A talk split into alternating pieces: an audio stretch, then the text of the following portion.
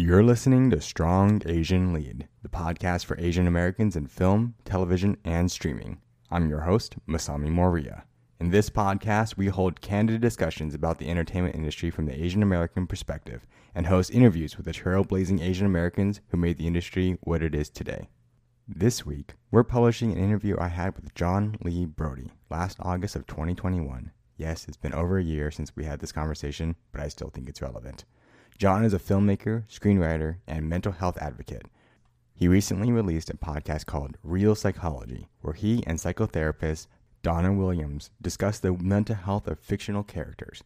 That's Reel Psychology, R E E L Psychology, and you can find that podcast on the Fireside app. Now, here's our interview with John Lee Brody. Thanks so much for coming on the podcast, taking some time. I know it's been some weeks since we actually tried to get this going, but it's good to have you, man. Yeah, brother. I would say it's almost like a long time coming, you know. And, and like I, I was telling you before we started recording, I listen to it every time you have a new episode and learning something new about people I've heard of or learning about people I may not have heard of, maybe not familiar with. And it's it's so cool to know that there's some real badass Asian artists out there, and uh, oh, people yeah. better be on alert. yeah, we're super on the rise, and it just feels like I don't know. There's a lot more conversation and more in depth, and the the the network of people like you start to meet and hear about it start to grow, and then you see their work, and it's really impressive. So it's like, okay, so we're we're we're we're killing it. We just gotta like be with each other and know who we are. Absolutely, we just got to keep on doing it, and that's the thing. Do it together. You know that that's really going to be the key to this whole thing. But you're you're you're a big part component of that, though, man. Like what you're doing here it's just really good shit. Like I, I need to start out the podcast by saying that. So uh, I'm John Lee Brody, filmmaker, corgi lover. Uh, that's kind of how I introduce myself always. I'm in Los Angeles, California, not far from you. Uh, I think we're probably we're probably in neighboring yeah. parts of the of town. I'm guessing. So that's that's kind of the funny thing about it. Is I probably could have just come over, or you could have just come over here and I could have set up microphone. You know, I, gr- I grew up in Palatine, Illinois, which is a northwest suburb of Chicago.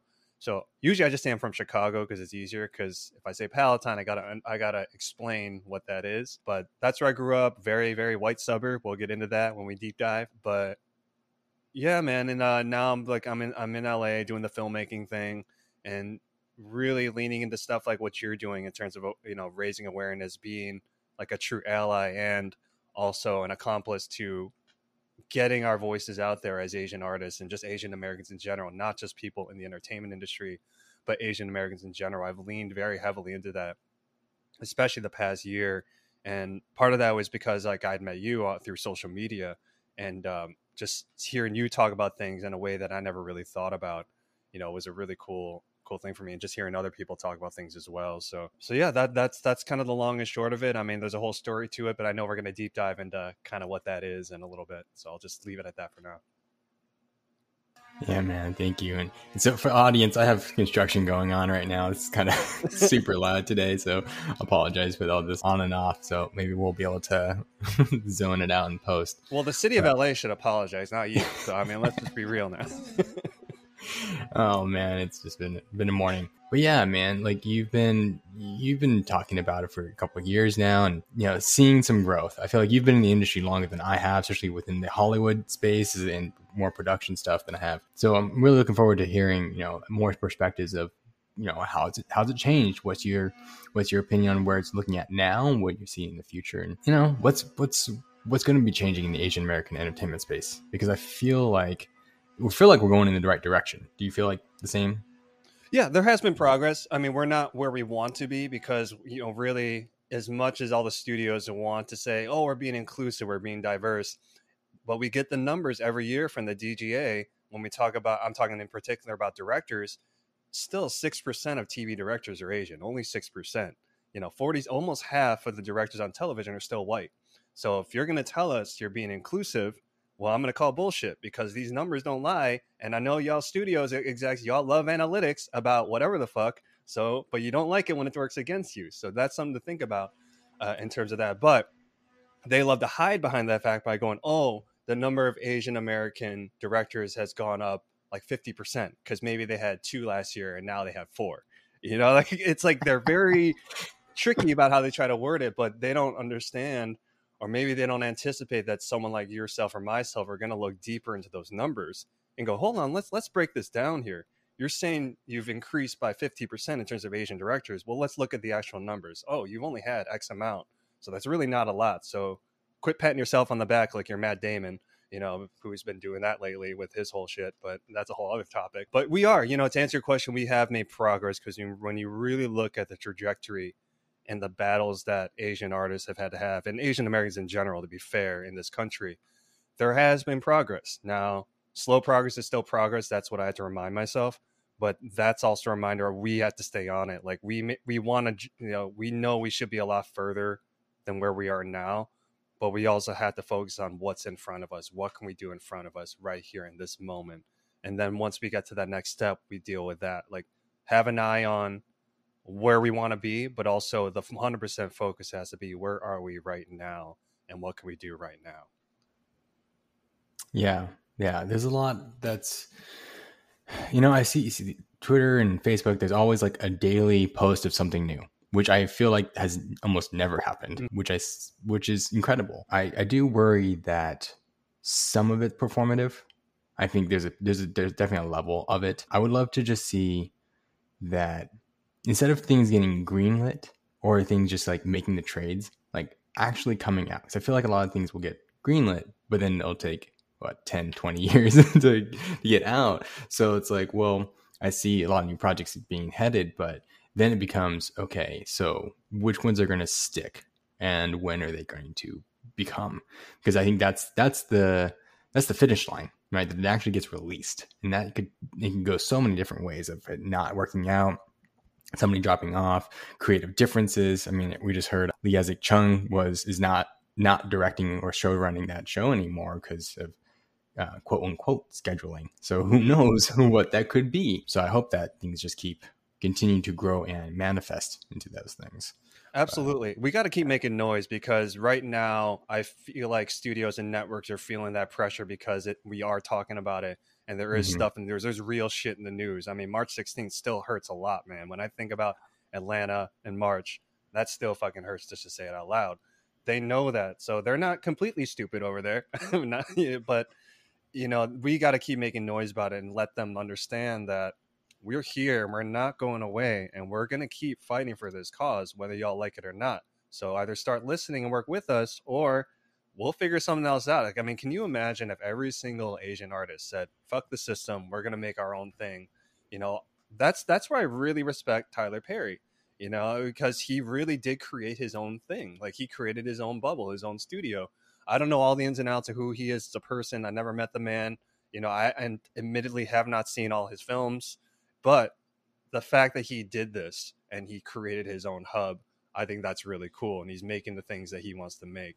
Where as creators we do have that power but an individual can only do so much you know you really mm. have to have like a collective coming together but if we really did that and you think about all a lot of there's a lot of talented asian artists and asians in general in this world that aren't getting the spotlight shine like shown on them i mean there's the henry goldings daniel Dae Kims the simu Lius they get the headlines, the Awkwafinas and everybody. And studios love to make an example out of them, going, "Hey, look at us! See, we got Simu Liu. Look at look, Simu Liu's on the cover of Empire magazine. We're not racist." Like, ah, but let's go back literally over hundred years. You kind of are. you know, that doesn't solve everything, you know. So I feel like those sort of announcements in the trades, going back to what you're talking about, that's almost like the magician's assistant. Like, hey, look over here while mm. we're doing the real shit over here. And that, mm. that's just how, and like people can disagree with me all they want. That's totally fine. But when you really look at the history of Asians in cinema and when they like, they love to canonize Bruce Lee. They loved Bruce Lee a lot more after he passed away. Well, let's just be real now. Uh, like after Bruce Lee passed away, he mm-hmm. became mythologized, and then Hollywood could capitalize on that the mythology of Bruce Lee. But when he was around in here doing his thing, you know, it really wasn't the case. And the I think the kind of the fantasy we feed ourselves is had he lived on to see Enter the Dragon be a massive success, that things would have been smooth sailing. I really honestly think that to some degree there would be, but he would still be fighting a lot of battles and a lot of bullshit had mm-hmm. he still lived on with Enter the Dragon. I think I think if anything, there still would have been people trying to sabotage him and take him down. It's that whole crab in a barrel you know, sort of thing. And uh, so it's like I said, we just got to keep making noise, man. And and uh, this is a this is a great way to do it. When I say this is a great way to do it, this being this podcast. Yeah. Uh, now you've been you've got a huge career and background of like acting, directing, writing, and you know on tons of different projects in various categories and genres, and even you know studios and places. But I did read one of your scripts, and you know I'm very, I, I loved it. I enjoyed it. I think something like that should be made. What has been like the most frustrating part of not being to make those types of films and make the stories that you want to make? Well, I appreciate the the kudos on the script, man. I also read yours too that you've talked about a little bit, and your script is fucking dope too. So that shit needs to be made. So I'm just gonna put that out there as well because you know one good turn deserves another, as they say. The most frustrating thing is, you know, so with anybody listening, what David's talking about is my script 1992, which is about the 1992 LA riots, but told from the perspective mainly from Korean Americans and also African Americans. But the main through line is Korean Americans and what they went through during what's known as Saigu to Koreans, which means 429 in Korean, you know, uh, symbolizing April 29th, 1992, of course. So the story this goes back to almost, I mean, this is a 10 year journey for me. The first two, three years was just research. I was talking to families that were there. I was doing ride alongs with police officers and uh, talking to black families, Korean families, white families, Hispanic families, which people don't realize there's a huge Hispanic community in Koreatown, especially during the 90s. But you know, the mainstream media loves to portray it as blacks versus Korean, which there was there was truth to that, but Hispanics suffered just as much as the Korean communities did during Saigu and the black community. So the first part of it was research, and then there was a point around 2015, 2016 where I had an investor interested, and I pitched him the whole thing. He had committed two, three million dollars to the project until he tried to pull, pull this fucking bait and switch on me, going, "Okay, I have some thoughts." Which anyone out there, anytime you have somebody who's not really a creative, who but wants to be, say, "I have some thoughts." I always brace myself for them, like, okay, what's he gonna say? And he's like, you know, I've been doing little research on my own, and I just are you like I don't know, like I feel like there hasn't been a, a successful movie like this with an Asian lead. I think we're better off. He basically wanted me to cast a white dude as the lead, so that the white dude was going to be this white savior who falls in love with a black girl in South Central. I was like, yeah, but I was like, I told you, I, and I looked at him in the face. I said, I fucking told you what this was, man, and you said okay. You said that sounds great. Those were your words, not mine. Like you said that. It sounds great. You were on board. And now you want to pull this shit. He's like, well, I'm just looking out for the best of the project. So, and like, this is what I, is like, and this, he was basically telling me it's, it's this way or no, not at all. And without hesitation, I said, well, go fuck yourself then. And there was silence in this room. He's like, waiting for me to say, just kidding. And I'm like, no, I'm serious, man. Like, I told you, you knew what this was. I explained it very clearly what my goal was in terms of the story and also what this could do for the industry. Because this is before Crazy Rich Asians. This is before Sun is also the star, before those movies came out. You know, so there really wasn't a precedent of something like a Crazy Rich Asians that I could point to in terms of a financial success.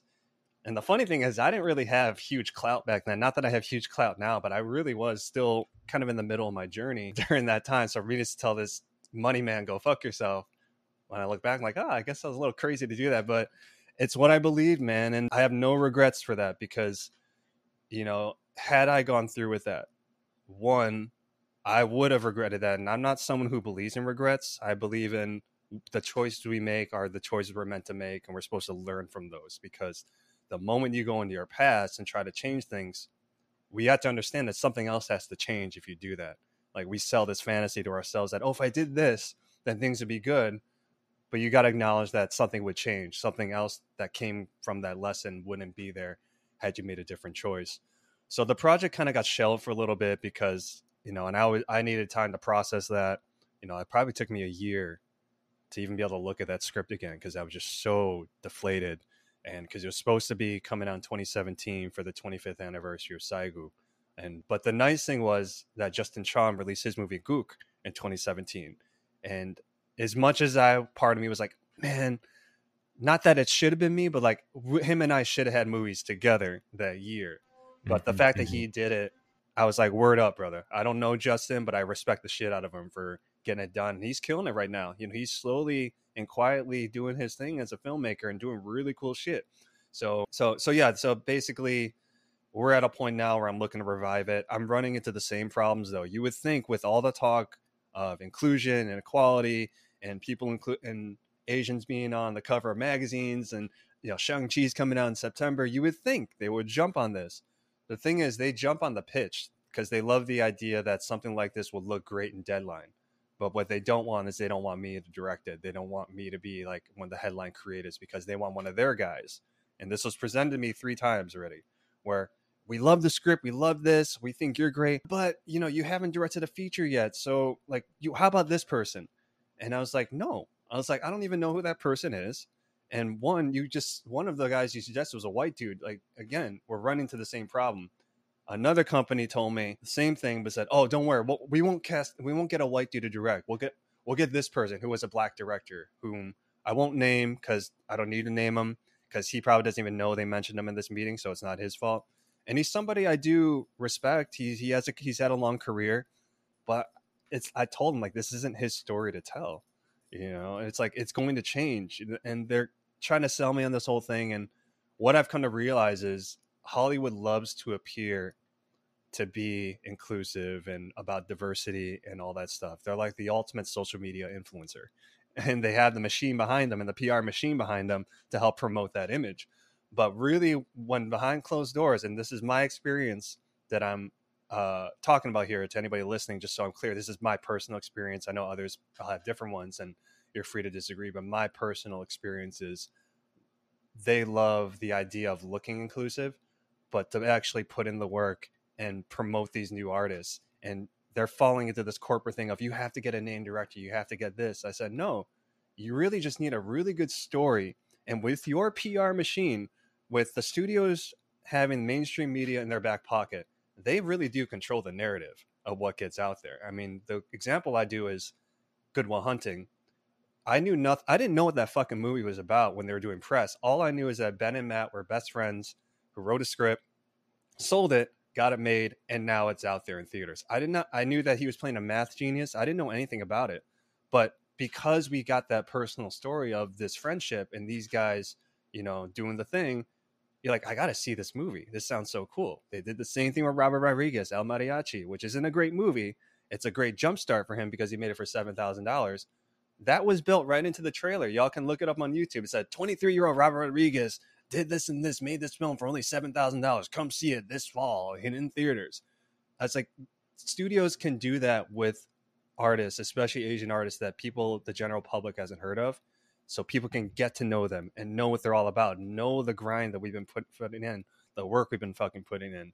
People will latch onto that. And then when the story is good, that's a win win for everybody, creators and the studio. So it's mind boggling to me that nobody in that room is thinking of that because they're all talking about chasing the money. But what they don't realize is if they follow that formula of let's create stars let's build up these artists let's let let's make people aware. People may not have heard of john lee brody or david maria but let's make them fucking hear about these two guys. And then from there people are listening they're going to pay attention and we're going to deliver a really kick-ass product. We win creatively and financially. Like literally everybody wins.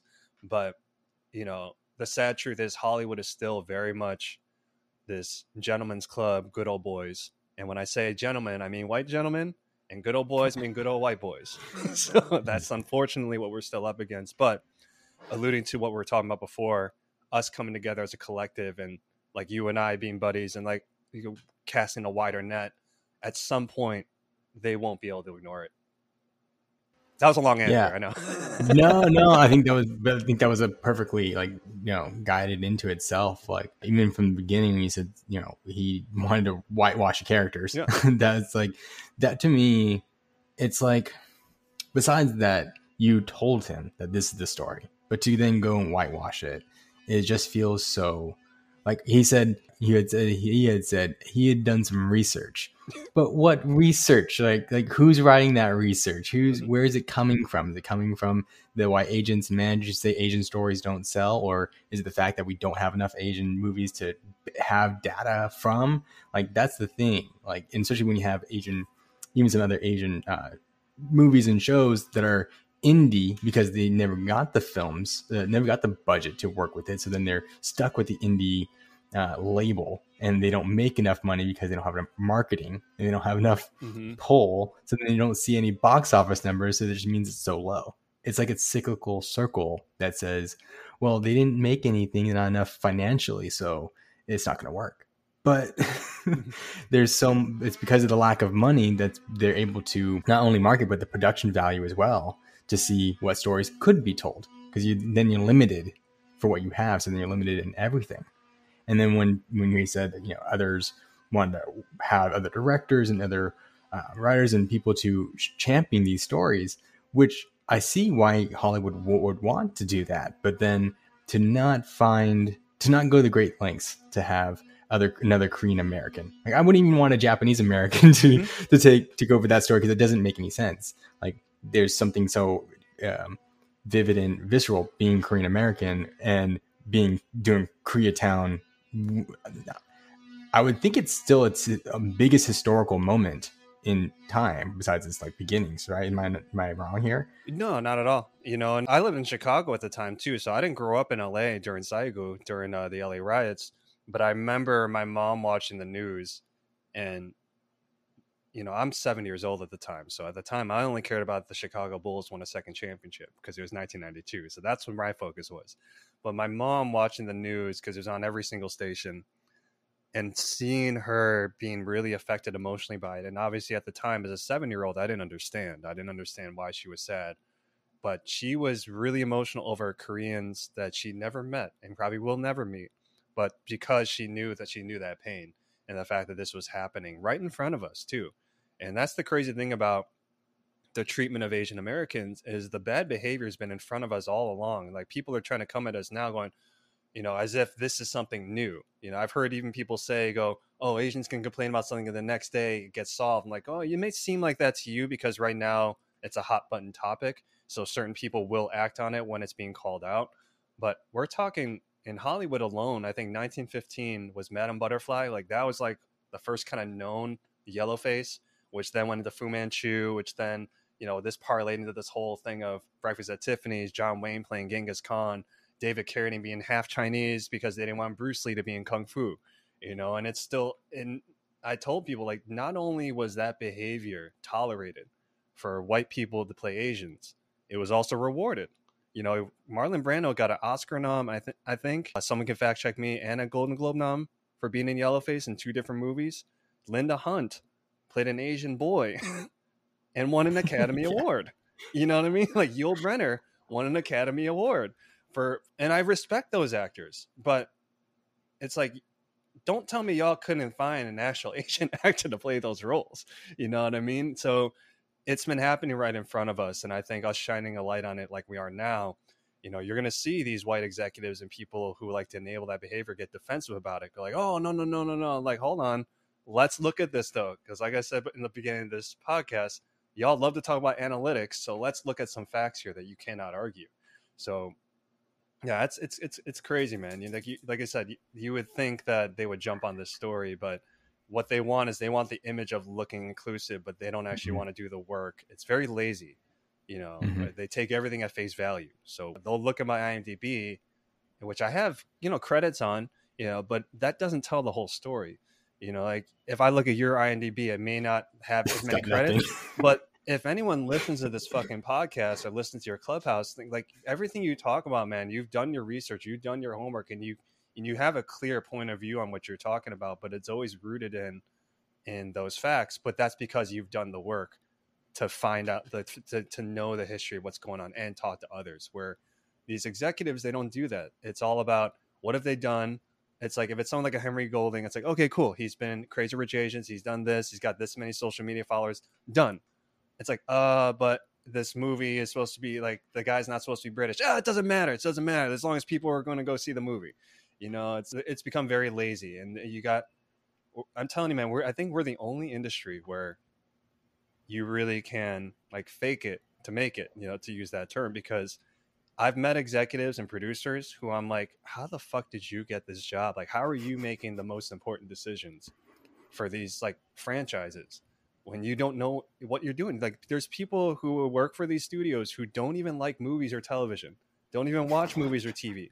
Like they they have no concept of what is good or bad. It's just all very left brain thinking. And you wouldn't be able to do that anywhere else. You couldn't do that in the field of medicine. You got to go to medical school and become an MD.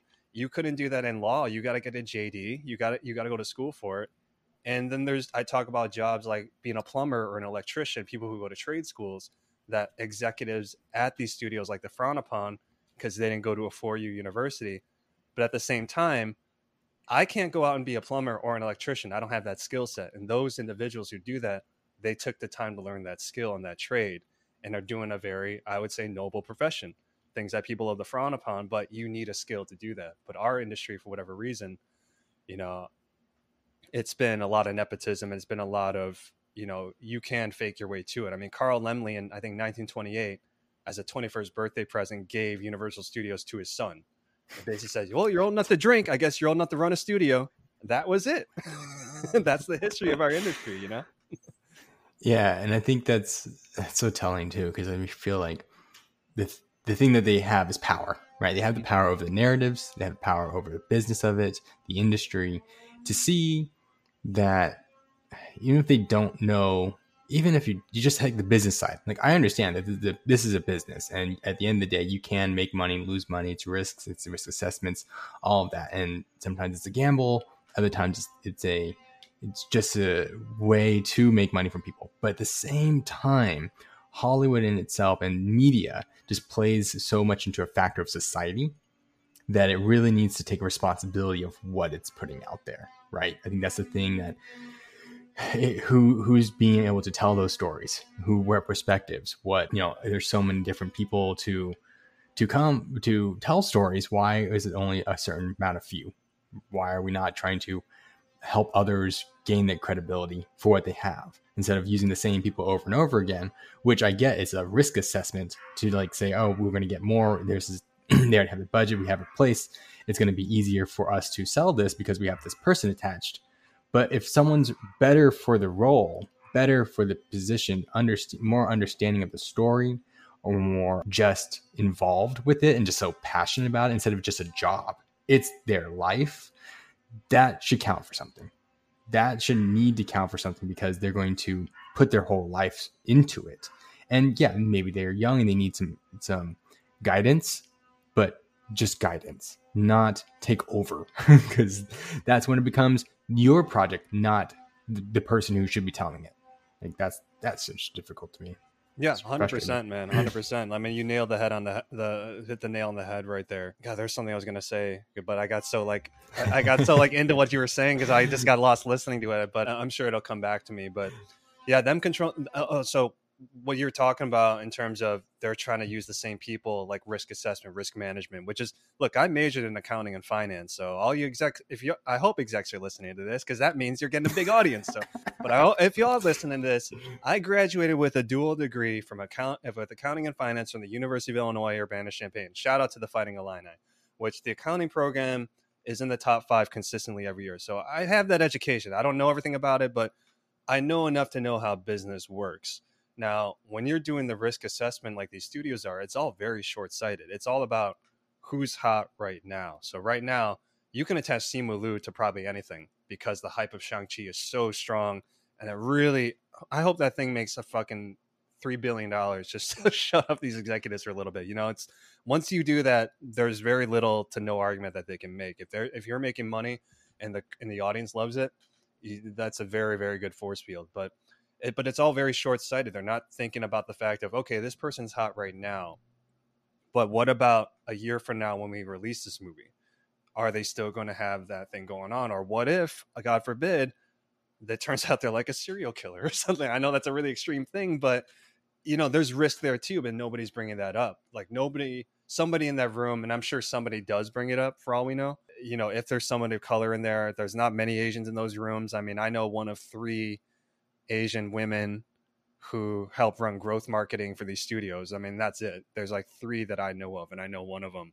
But right. somebody should be saying, this person's hot right now, but if we get this person who's like a new talent but has been grinding, we just haven't seen all the work they've been doing, and this goes back to them being able to control the mm-hmm. narrative or be have mainstream media. Let's build this person up. We got a whole year to build this person up, put this person on people's radar, let them know what their journey is, what's going on here. They're going to know from the sale of the script through pre-production, through filming, what's going on with this individual. They're going to want to follow that journey, and no matter what, at the very least, that opening weekend, they're going to be there because they have to see this movie. Because for a full year, that's all they've really heard about, you know. And, and like, and then when you have a really good product, then that word of mouth goes out like, "Hey, you got to see this movie, man! This thing's dope. I want to saw it opening weekend." And that's how that happens. That's how Good Will Hunting happened. It's and it didn't hurt that. So the the story of Good Will Hunting for anyone out there listening who isn't totally familiar, the story we get is Ben and Matt are best friends. They wrote Good Will Hunting together. They the script went out on a Monday and was sold by Thursday. Now all those things are true. What people don't talk about is I believe their agent was Patrick Whitesell from W. William Morris Endeavor, one of the most powerful agents in Hollywood, one of the most powerful individuals in all of Hollywood, not just agents, but individuals. Between him and Ari Emanuel, which Ari Emanuel was the real Ari from, you know, that Ari Gold was based off of in Entourage for anybody kind of wondering about that. But when you have a powerful agent like WME, who they had, they can call up the studio head to go, hey, I got this thing for you. They'll sell the script. And I think what people need to understand that selling a script is just really a small piece of that puzzle selling the script's one thing. Then you got to negotiate the deal, and then they're gonna people are gonna have notes. Studios gonna have notes, or then they got to pair you up with a production company. The production company is gonna have notes, and then from there you get to take it back to the studio and see if they sign off. And if they don't sign off, then it may go into turnaround. Turnaround just means it goes back on the shelf and it kind of goes away. But what's missing from the narrative that Ben and Matt and everybody likes to push on that is one, they had a very powerful agent uh, pushing their project. When you have that, and they're two they're two white males who fit the standard of measure of what a handsome leading man is, you know, which is white dudes. you know, that's that. I grew up thinking I wasn't good looking because everyone that was considered good looking was a white dude. So I was like, what does that mean for people like me? It just we were, weren't even part of the story at all. And uh, the other thing at Good Will Hunting is Kevin Smith who is really known for the Jay and Silent Bob, you know, the View Askeyverse.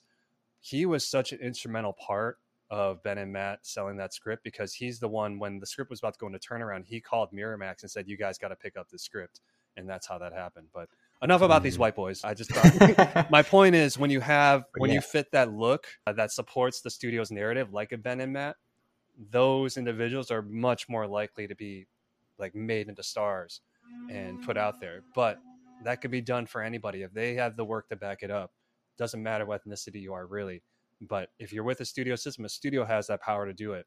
So the fact that they have that power and they don't do it, that just goes to show right out in the open the bad behavior and how they view us as artists. They don't really view us as human. That's just that's just unfortunately the case. You know, that we're viewed as like a almost like a means to an end. Like if if if Shang Chi takes off, and I hope that does everything that's supposed to, that should do for Simu and everybody involved. But that's even a bigger win for Disney because they're making the billions of dollars and they get to take the braggy rights and go, "We had the first Asian American superhero lead." That's really what it's all about. But yeah, so it's just it's a wild thing. I keep I keep using that word "wild" because it's it's fascinating that this can happen right in front of us. yeah, when as long as they don't do Shang Chi and then stop Right. I think that's the thing is like, oh, we, we did the Asian thing. Check. All right, keep moving on. more uh, more of the other stuff. So I mean, I even looked at I think I looked at the Avengers poster the other day. I'm like, there's two women on here. And it's like they need to do more of this. Like there's something wrong here. I think that's just and I think you're completely right. Building the hype, as much as building the hype takes a long time, it takes some effort. It also that's what makes the careers, right? I know people because of their some just word of mouth hype or just hearing from people. Even if I look around people who I do know and just people who are, I'm like, oh yeah, these people are pretty famous. I talk to other people and they don't know anything about them. And it's because, and they're at studios, they're like an executive. I'm like, I haven't heard that person. I'm like, because they don't get to, they don't have the marketing. They, no one does the things for them. You know, their agents, if they have their agents, either are not putting out enough publicly or whatever it is, it's just not, they're just not doing it. I think so. I think that's I think you're totally right. That's it's that marketing thing, but also that's why I think so representation within not just on the screen, not even just behind the camera, but behind the people behind the camera to say, "Hey, are you?" They're talking behind uh, behind closed doors. Like I just got my manager about a month ago, and he's already Congrats, put my man! name. I heard about that. Congrats to you, brother. Thank you. But he's putting my name in behind, in conversations like, oh, David would be really good for that. He's you know you don't know him yet. He hasn't written anything like nothing that's been published or anything like that. But what he's got uh, either in his writing or just like as a consultant for Asian things, you should at least talk to him. I think that's the key. So that guy's fighting for us. But if they're not going to do that, or they have either bigger clients or other clients that they think they can get more money out of, then just time. It's just like they don't put enough effort into it. So that's why I think you have to have really strong allies or someone who really understands you and understands the issues that you go through as an Asian person who just doesn't get enough opportunities. I think that's the biggest thing. And who can speak to you in a way that, to you and to others, in a way that you feel respected. I think that's the biggest thing too. Hundred percent, and the word ally is a big one because to be an ally to the cause is easy. Anyone can be an ally, like just be on our side, and you don't just have to be an Asian American to do it. You know, like be. But there's also a word that I love, uh, accomplice. So when you're an accomplice to the cause, you're somebody who is, you know, a little higher up, may have some clout, and you're in a position to help somebody else and bring them up. You need to be an accomplice as well, and I feel like that's not embraced enough in general, but you know, for whatever reason, you know, I feel like in the Asian American community, we can really do that for each other. I feel like Daniel Dae Kim is really trying to do that. There are others, but Daniel Dae Kim can't do it on his own, you know, and mm-hmm. he just can't. You know, there's only so much Daniel Dae Kim can do in one day. And he really, at the end of the day, he's got to look out for himself too, you know, but that's what we really need to embrace. And that's not just let's bring up these writers, let's bring up this person. It's also, you know, I had a really cool discussion one day. I was at Korean barbecue with a few friends and just all of all a bunch of other us Asian dude people just kind of talking about the industry and you know, there's this whole thing of there's a lack of opportunities after you especially for Asian women once you reach a certain age. So a lot of these Asian women they want to hang on to this leading lady sort of thing. They don't want to play the aunties, they don't want to play the you know, the moms or the gomos or whatever. But I think there there is a way where they can do that. I felt like the way Michelle Yeoh did that in Crazy Rich Asians, she was like the mom, but she was helping bring up the other actors too. She was kind of like uh, Alec Guinness was on on uh, Star Wars, you know, kind of being that senior person. And I think that's really important to have those kind of figures. And but also with the understanding of, look, I'm not going to tell anybody you have to do this, but for me personally, if I reach a point where I actually have pull in this industry and I can call executives and say hire this person, I'm going to fucking do it you know like i'm going to do that because that's the right thing to do because people have helped me out along the way. So for me to not pay it forward i think is a huge huge disservice to the entertainment industry as a whole but especially to asian americans because so many people are grinding and like for every Awkwafina, Michelle Yeoh, Daniel Dae Kim, Simu Liu, Henry Golding that you hear of, there are thousands of really, really fucking talented Asian Americans that just won't ever get that shot because they're not viewed as marketable or bankable or whatever because they're not in the machine. But the advantage now is, you know, back in the 80s, 90s, we would have been fucked because there was no social media, there was no YouTube. But now we have platforms like this one, your podcast, and YouTube, Clubhouse, and other apps out there. We can make it, we can make noise about it. We can tell our side of the story. And I think that's really important for us to remember that even if the studio machine isn't really keen on hiring us, we still have the power to create. They can never take that power away from us. And we always need to remember that. I need to remember that too, because I got really yeah. fucking frustrated with how the system works. And and going back to your, your, thing about marketing. So this is this is an interesting one for me. I, I don't know if people know this and nobody's since told me otherwise, but as far as I know, I'm the first Korean American to ever direct anything for DC Comics. You know, I did a show right. called DC Universe All Star Games for the DC Universe app, which unfortunately is no longer. It was a casualty in the AT&T purchase of Warner Media, unfortunately. So right now the show is sitting on a shelf. But I did that. That was my first television pilot. And a week later, after we shot it, we only had one day to shoot like the whole first season. Basically, it was kind of crazy. The week later, we're giving the thumbs up and going, "Hey, you're gonna, we're gonna air this thing. This is in November 2019 when we shot it. We're gonna air this thing after Harley Quinn finishes its its run so February, uh, end of February 2020. Like, all right, 2020 is gonna be lit. and uh, I was a little off about that one, but oh, the weird thing about it is, there really wasn't a huge marketing push from the Warner Media side. For, we, we only were announced on IGN, which is great. That they, it is great for the gamer community, and that's really who we were. That's who our main audience was going to be, who would appreciate it. But, and this is why this is the crazy thing that something like Deadline or Variety carries so much weight. It really doesn't matter, but at the same time, it does because if you're mentioned in Deadline, all of a sudden you're very legitimized. It really doesn't mean fucking anything. Like I mean, for being honest, but had they announced our show on deadline, which they could have done, this is Warner Brothers. Warner Brothers has a lot of power, and they could have carved a whole story of they gave me a shot to do this thing. Korean American, who had ne- no Korean American has ever directed anything. One Korean Canadian has, man, not a, a Korean Canadian named G- Dean Choe did two episodes of Legends of Tomorrow. So it's me and Dean are like the only like Koreans in all the DC universe, and Jim Lee, Jim Lee, who's the CCO of DC Comics. But the fact that when I would bring that up, it was often very much not talked about. You know, there's only one interview I really did for that show, and they were the only one that even asked me about it because they were aware of it. It was uh, KryptonSite.com. Shout out to KryptonSite for that.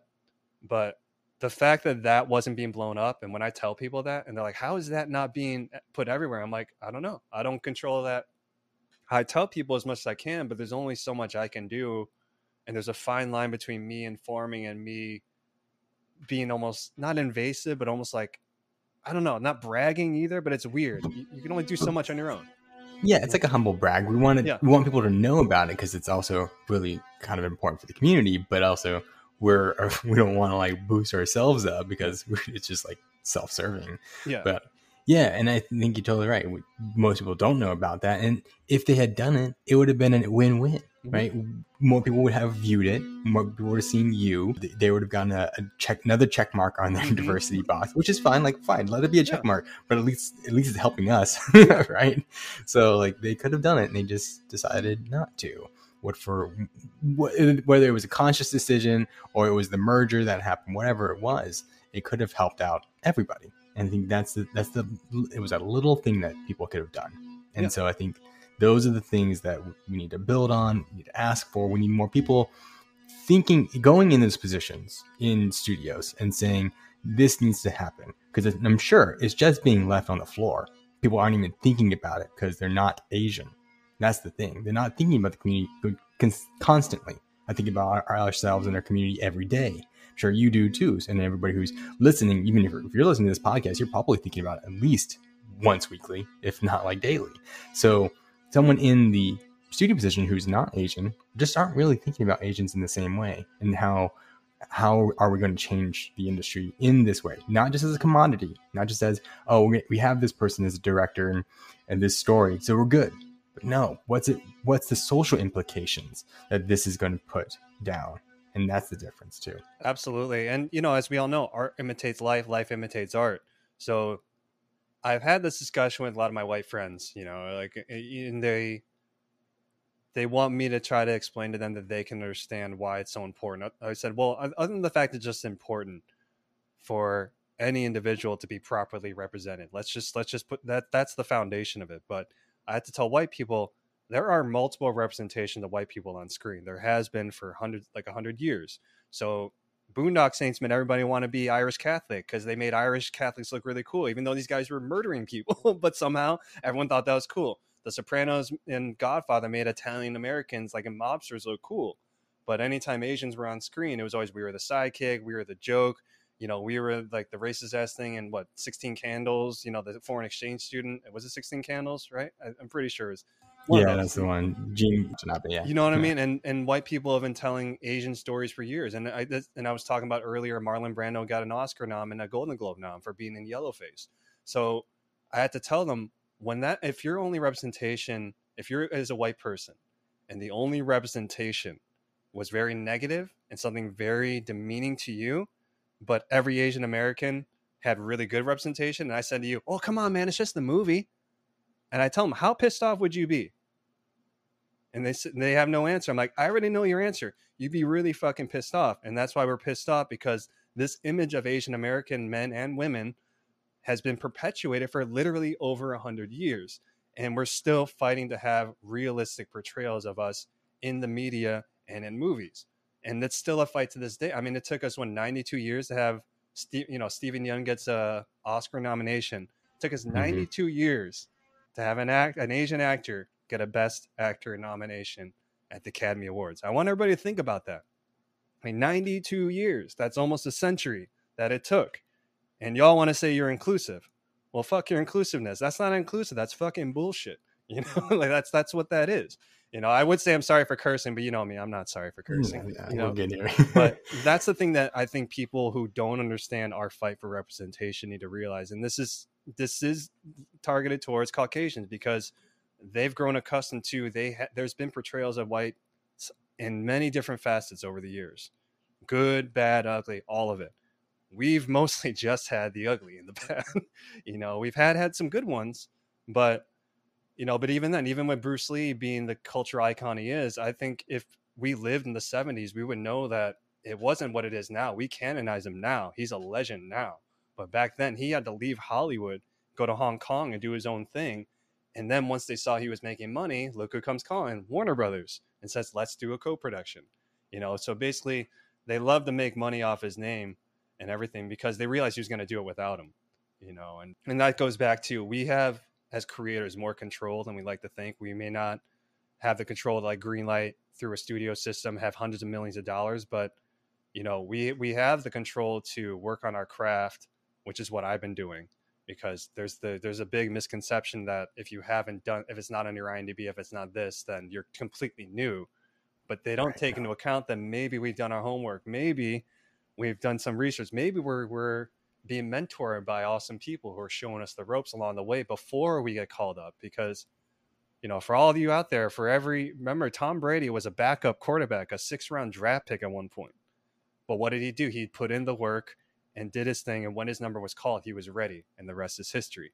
So that's what we do you know but when they only look at things at face value what credits we have how many followers we have on social media they're not getting the story. I mean, it's just like college admissions. Just because somebody has a 4.0 GPA and a perfect SAT does not mean they're automatically going to be a good student or just a good worker in the field they're studying. It just means they did well in that in, in that regard. So, like I said, it's a very lazy way of doing things. Everything's face value. But if they took a pause and actually got to know these creators, because all these meetings I told you about where they want to have another director, like they won't even take the time to really talk to me and get to know me. It's really like through like an email going, ah, well, what about this person? And I said, hold on, let's have a conversation first. And if at the end of that you don't think I'm your guy, I'm not your guy, but at least have that conversation. But they're not even willing to do that, which uh, that's a Mhm. huge, huge mistake on their part, but also an example of why the system is so broken because they're not doing the work, they're not doing the research. They're really just going for these quick fixes that are really just very short sighted. It's like putting a band aid on a deep wound. That's the machine, though. They, you know, that's why these reboots, they're going to be hit or miss because if you don't have somebody behind those reboots who really understands what it was in the first place and really have a really good story, that's why a lot of these reboots don't, you know, they miss the mark. I mean, I haven't seen Snake Eyes, but I'm guessing whoever was in charge was not really a fan of G.I. Joe, you know, because if they were, they wouldn't have missed the mark, you know? Yeah, yeah. Uh, they do the same thing with the all the live action animes uh, that they're doing, right? So they Yeah. like they just that they just announced Pokemon on Netflix. I was like, that's gonna be cool, but they're also gonna fuck it up. Oh, they're gonna fuck that up bad. because the people, you know, the people who are gonna run and they're older, older generation. That's totally cool. But I grew up with it. Like that was my everyday. Yeah. I still have Pokeballs in my room, just like hanging around. I've got the Pokemon cards. Like that's the thing. Like people who are invested into those into those uh, IPs or even just the, the platforms or what those things are are going to be give it give it the love. Get understand what they're it's going to need. And so same with Asian films and Asian storytelling. The Asians are going to know what their story needs, Mhm. right? Not just you know a cover up. Not it's even when you get on set, there's going to be a, a thing here, a thing there that could just make all the difference. Not only just to the production or the story, but just to the actors to be able to, I don't know, embody that moment and feel seen or like make the change or they and even have a suggestion. Like we saw the whole Kim's convenience stuff. They might have a suggestion that actually not changes the story, but makes it more like authentic. makes it more makes it something that's there and if a director who's why just like oh no no it's just for the just for the visual don't do that or it's it's it's uh no it doesn't make any sense like but it makes sense to us and people are going to see it they're either going to call you out for it or going to appreciate you did it right so which one do you want i think that's a it's a big difference and so yeah you're totally right man i feel yeah this is getting a new a new world of things. And I think as long as we keep holding our power, holding our stances, don't just take the money and do a whitewash thing, like that's where we we hold our power. And I think that's really important. Absolutely. You know, and I saw kind of in our pre uh, interview questionnaire that, that Kenna sent over. Shout out to Kenna, your producer of Strong Agent Lead. Uh, yeah, gotta gotta throw great. that in there.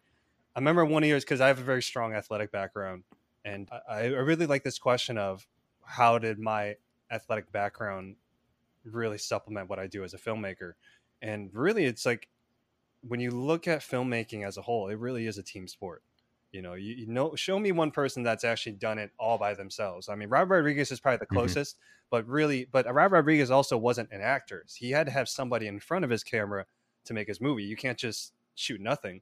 So I break it down like this. I'm going to use the 90s Bulls as an example. So Phil Jackson was the coach of the Bulls in the 90s. Phil Jackson's like the director on a set. So he's the director and he's got his assistant coaches, which is like your ADs, your production designers, all the people filling in those blanks to inform the head coach of, hey, this is what's going on. And the head coach ultimately kind of takes that information and decides when and where to use it. The Michael Jordan, Michael Jordan's the number one on your call sheet. So that's your George Clooney's, your Brad Pitt's, whoever's. You know, I'm naming those two because those are the most recognizable names and then above but above the coach is the gm so that was jerry krause that's like your production company whoever's running that one they're going to have some say in terms of what's going to go on they're going to have some insight into what's going on some have more than others some have less than others some directors like phil jackson later in his career had that gm kind of say like a steven spielberg does now where steven very much has a say in everything that's going to go on in his movie but even above the gm you got the owner of the team, Jerry Reinsdorf, which that's like the studio. So that's really the controlling hand of everything. Uh, a lot of times, those producers, like the Jerry Krauses, get all the heat, and sometimes rightfully so. But we got to understand that somebody at a studio, when we see a bad idea or some bad behavior and they blame one person or for like a creative thing, we got to understand that a studio exec signed off on this. So, I mean, as much as we want to shit on certain movies out there, we've got to understand that there was somebody in a suit in an office who doesn't even watch fucking movies. Somebody approved that or somebody made a really stupid suggestion and that's what got in there. Not always but we had to take into account that it's not just the directors or the actors. Now directors do get a lot of the credit sometimes you know unfairly too much and unfairly too much of the blame if it doesn't go well same thing if you're the number one on the call sheet if the bulls lost it was automatically michael jordan's fault but Michael, eh, like, and you could say, "Oh, Michael scored 44 points, but they still lost."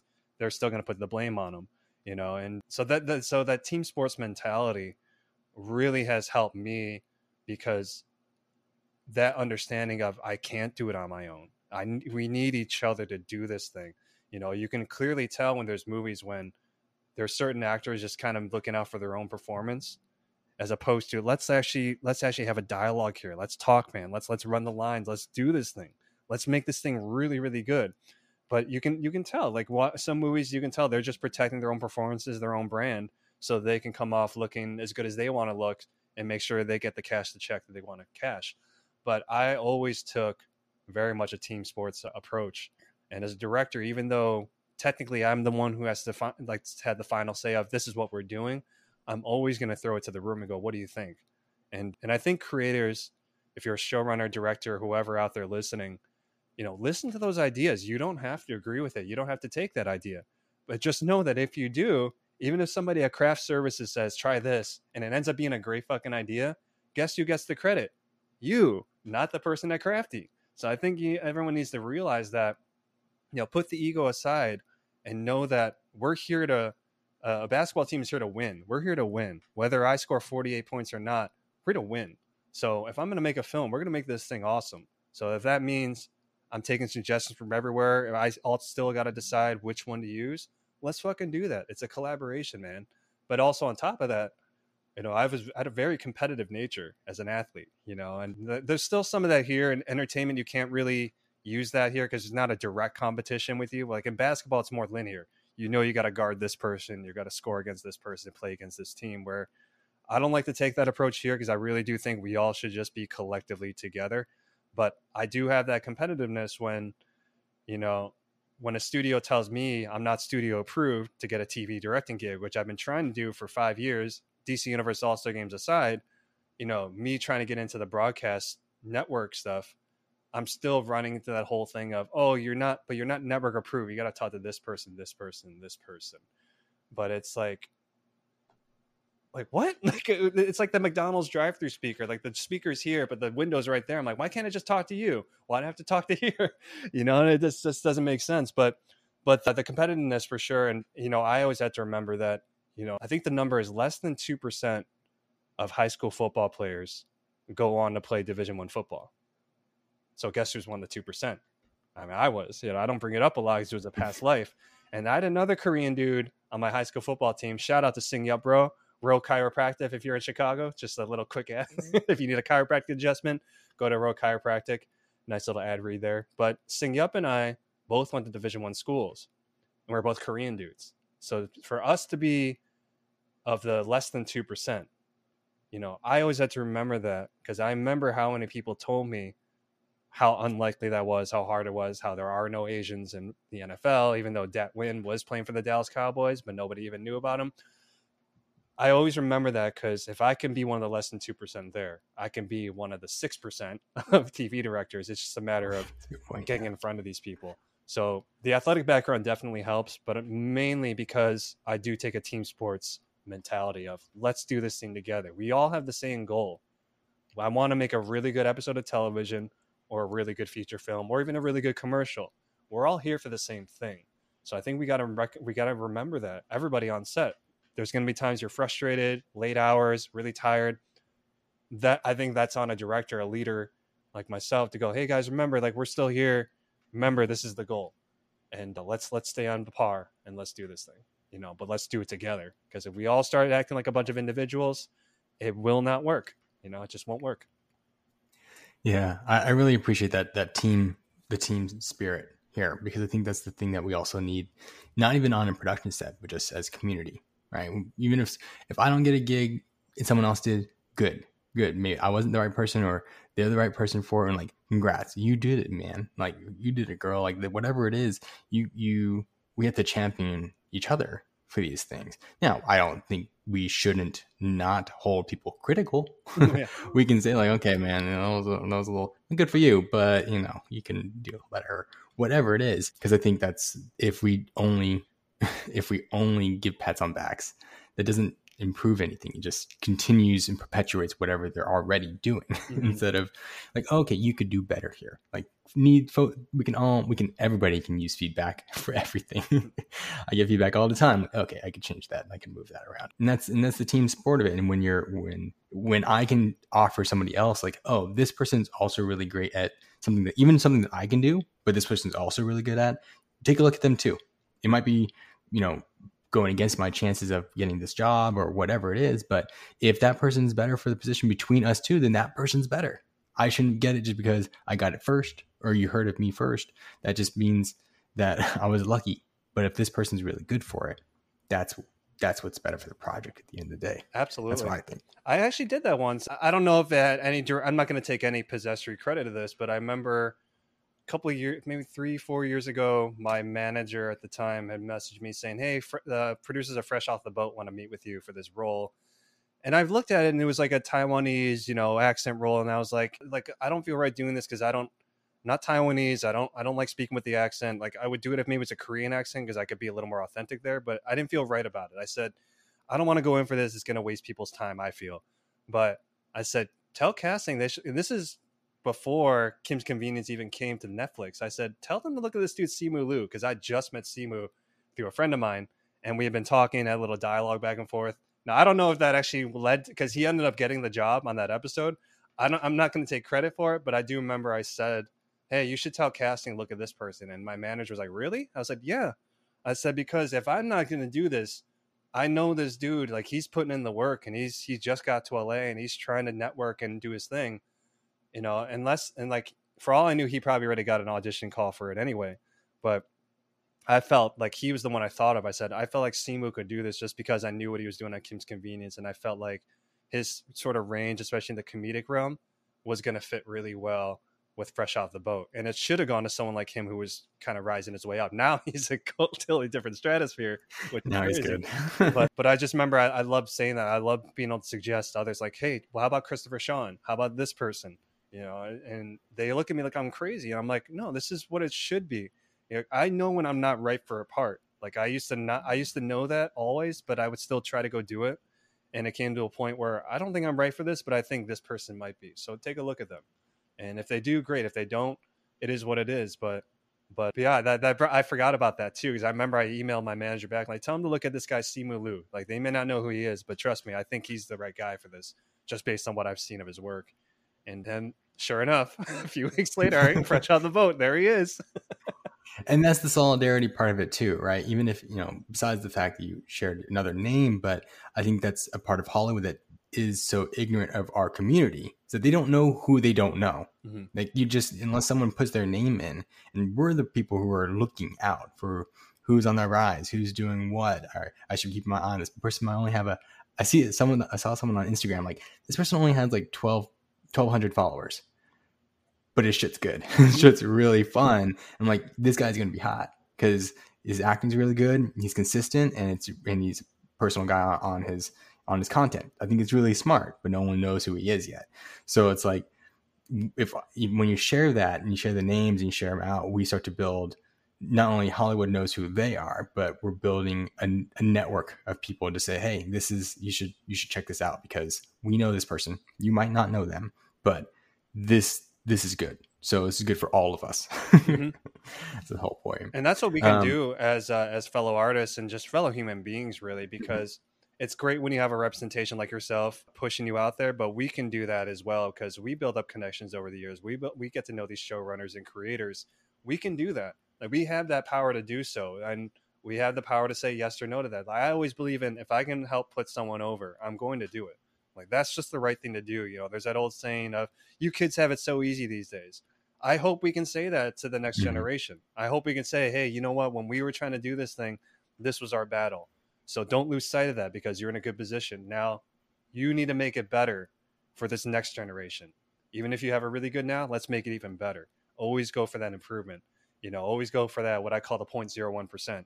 You know, that that's where you really make that difference. Can you can only get that 0.01% when you put in the work too. Like there's no shortcuts to that.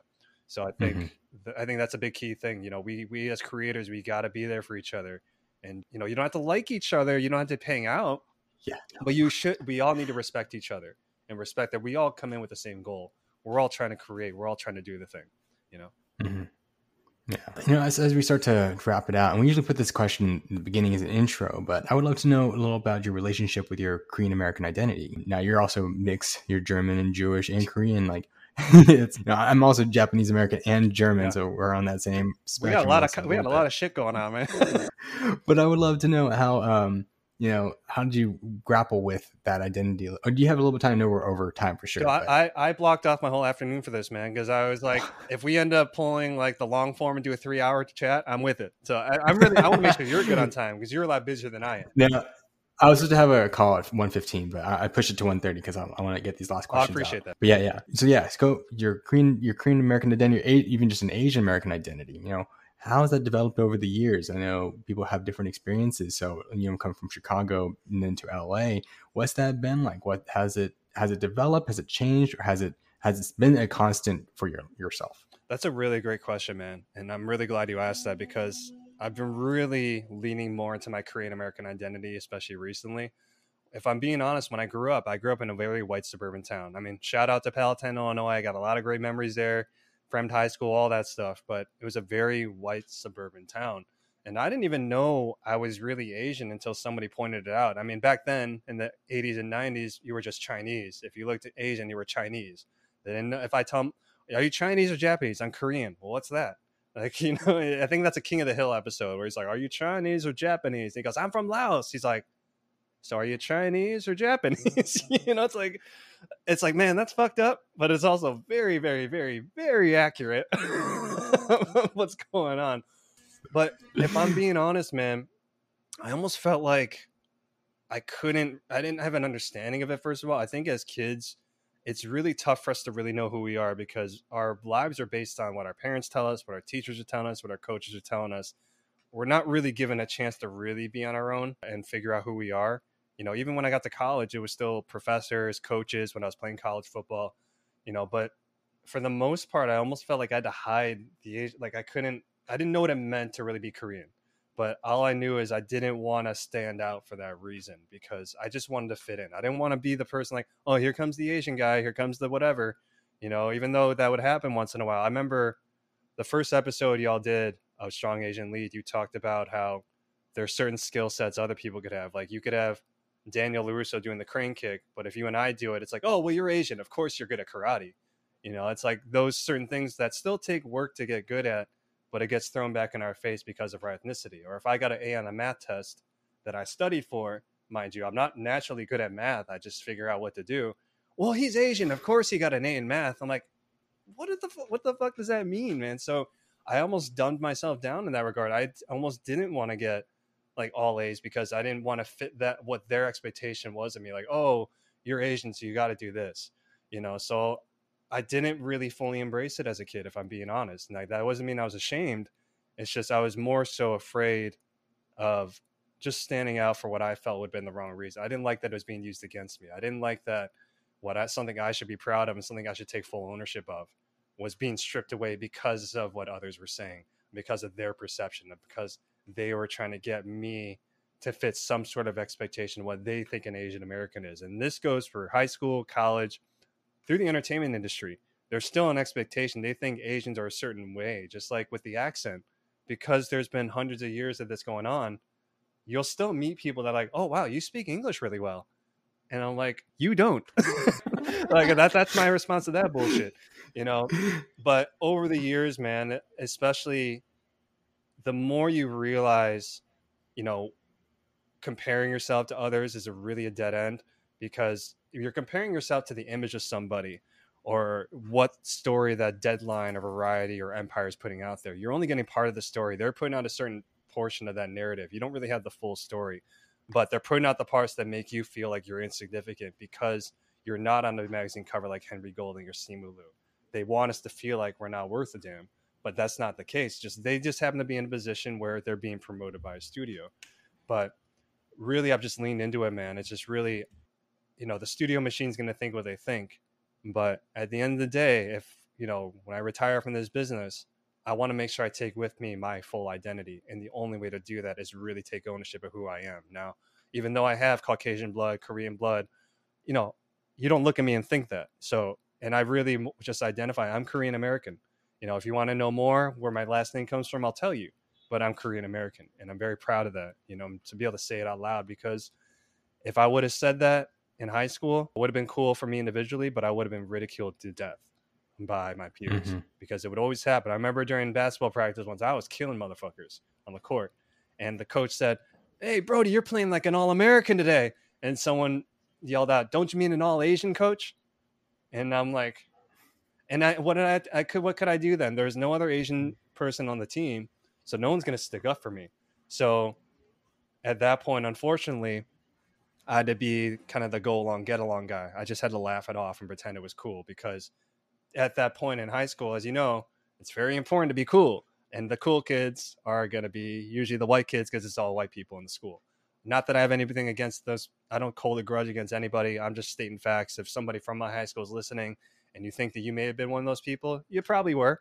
Just know I don't hold a grudge, but I'm just pointing out the facts. And, you know, and that's something I'm very open to talking about. And, so the fact that I could acknowledge that, that I felt like I had to hide my Asian identity, even even in Hollywood, like you know, I just felt like I couldn't be as out there with it because somebody was going to try to tear it down. And now I know people will try to tear it down, try to ridicule us. If I know martial arts, like look, I know martial arts because I studied it. It has nothing to do. Believe me, I've met Asian Americans who don't know any martial arts and yeah. that's not their obligation to do so. I've met Asian Americans who are not good at math or science. Wait, it's not our obligation? that's like, no, I'm just kidding. Yeah, right. It's like that joke in Romeo right. Must Die when Aaliyah, rest in power, was asking Jet Li, "Is it true all you guys know kung fu?" And he's like, "Oh yeah, it's a state law." I don't know if you remember that, but it's a great throwaway Uh, joke But right, that I only caught on to in later years. But to, to really answer your question, man, I, I've really come to terms and really proud of my Korean heritage. And the more I learn about the history of it and also history of Asian Americans in general. I mean, the episode you had Mhm. last week, you talked about Wataru Misaka, the first non-white player in the NBA in 1947, the same year Jackie Robinson came into baseball. But nobody talks about Wat Misaka. You know, he only played three games, but also people need to remember 1947, you're coming off of World War II, Pearl Harbor. They're not going to put a Japanese American over. You know, I don't know what the dude's skill set was, but if he was good enough to make the New York Knicks in 1947, yeah, he could have had a longer career. You know, so I mean, there, that's that part of history that's being kind of erased and not even talked about. And to me, uncovering those truths and doing more research is really cool, man. I I feel more empowered with my identity the more I lean into it because, like I said, for a long time, I kind of ran from it because I just didn't want to be different. But now it's like I'm just me. If that's different, that's one person's perspective. You know, it, that that's not unilaterally going to be the case. And I hope others listening, if you're a younger generation or same age as me, know that there's always going to be somebody that will not understand. They won't understand your ethnicity. They won't understand why you're proud to be who you are. They won't understand why you have the ambitions you have. They don't need to. It's not our job to really explain it. If they want to learn, we can explain it to them. But I feel great kind of joy and it's very liberating too to know that I own this and there's nothing that Hollywood could ever do to take that away. You know, they could blacklist me from studios and not ever hire me. Great. But I at least get to walk away with my identity. And that's something they can never take from me. Yeah, I 100% feel that, man. Like growing up, same way. It's like you didn't want, you wanted get along, go along to get along. But then, and try to get even, I heard uh, another podcast on David So's podcast. Like, we had Lunchables. I didn't fucking love Lunchables, but everybody else had them. So Shit, man. fucking eat, eat that cold pizza. Rectangle pizza, bro. all that shit. And you know, go, we want to buy lunch at the cafeteria. It's shit food, but at least you feel like you could Yeah. buy it and you feel like you're having a hot meal. It's like, you know, just you go with it, and then you don't want to bring out that Asianness because if you if you point it out, they'll point it out, and they're not going to make. It's not going to be a fun point out. It's going to always be, oh, look at the Asian kid. hmm Or like I was, I'm literally my friend, my friends, quote unquote friends, would say, "Oh yeah, the Asian kid," or uh, call me Asian kid, or you know, China kid, well, all that kind of stuff. I'm like, and I just have to like, yeah, yeah, yeah, yeah, I'm, I'm the Asian, but like, that's not cool. And it's, but we did that just to get along, and I think that's what I need Hollywood to change is that when I point out that I'm Asian, that- you don't make fun of it, you point out to it, you say, "Tell me more." tell me more about why you choose to identify as Asian. I don't see any white Americans say they might say I'm American, but I'm American too. Mm. But I don't see them saying I'm white. Right? You just like that's the thing. What what are we holding on to? I think that's what some people just fear that because you're different and you have to talk about it. Is why we have to talk about it is because no one else knows about it. hmm Yeah, and that that that that really brings out something where what does it really mean to be American? Like we've been told, like it's been equated with being Caucasian, but really we're being fed this certain history and this certain narrative. But really, to be an American by definition is you are a citizen of the United States of America, which you and I both are. So we are as American as anybody here, you know. And I think there was a study out there where people were. Did you hear about this? The Lucy Liu and Kate Winslet thing? Did you hear about that?